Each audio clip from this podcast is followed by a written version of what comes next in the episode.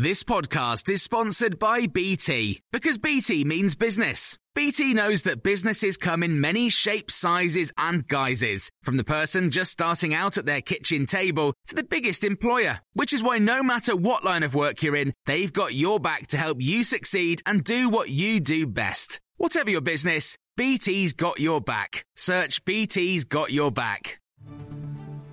This is the Times evening briefing on Tuesday, the 12th of July. Eight contenders, four men and four women, have cleared the first hurdle in the race to become the next Conservative leader and Prime Minister.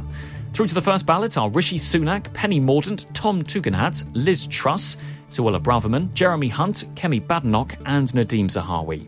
The former Health Secretary Sajid Javid and the MP Rehman Chishti withdrew after failing to meet the threshold for support, with the Transport Secretary Grant Shapps having pulled out earlier to back the frontrunner Rishi Sunak. The Home Secretary Priti Patel ruled herself out this afternoon, saying she would focus on her current job. The remaining candidates then go through to a first vote tomorrow evening. They'll need to secure the backing of 30 MPs to avoid elimination.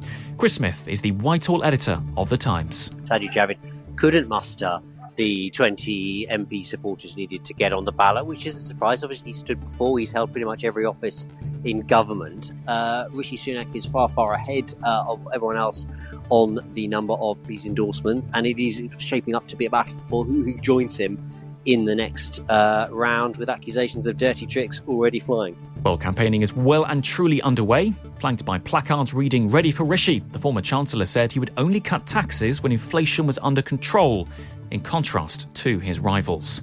Meanwhile, the Johnson loyalists Nadine Dorries and Jacob Rees-Mogg threw their weight behind Liz Truss. In a statement outside number 10, they said the Foreign Secretary had always opposed Mr. Sunak's tax hikes. Well, the former Brexit Secretary, David Davis, came out in support of Penny Mordaunt, telling Times Radio she had the qualities needed to make tough decisions. Uh, on the question of toughness and clear thinking, uh, I, uh, Penny was in the sort of showdown at Chequers with me when the uh, when, I, when I resigned a couple of days later, uh, when there was a big battle over what sort of pre- Brexit we wanted, and she fought on my behalf, on my side, not on my behalf, but on my side. More than a thousand children were sexually exploited over at least 30 years in Telford.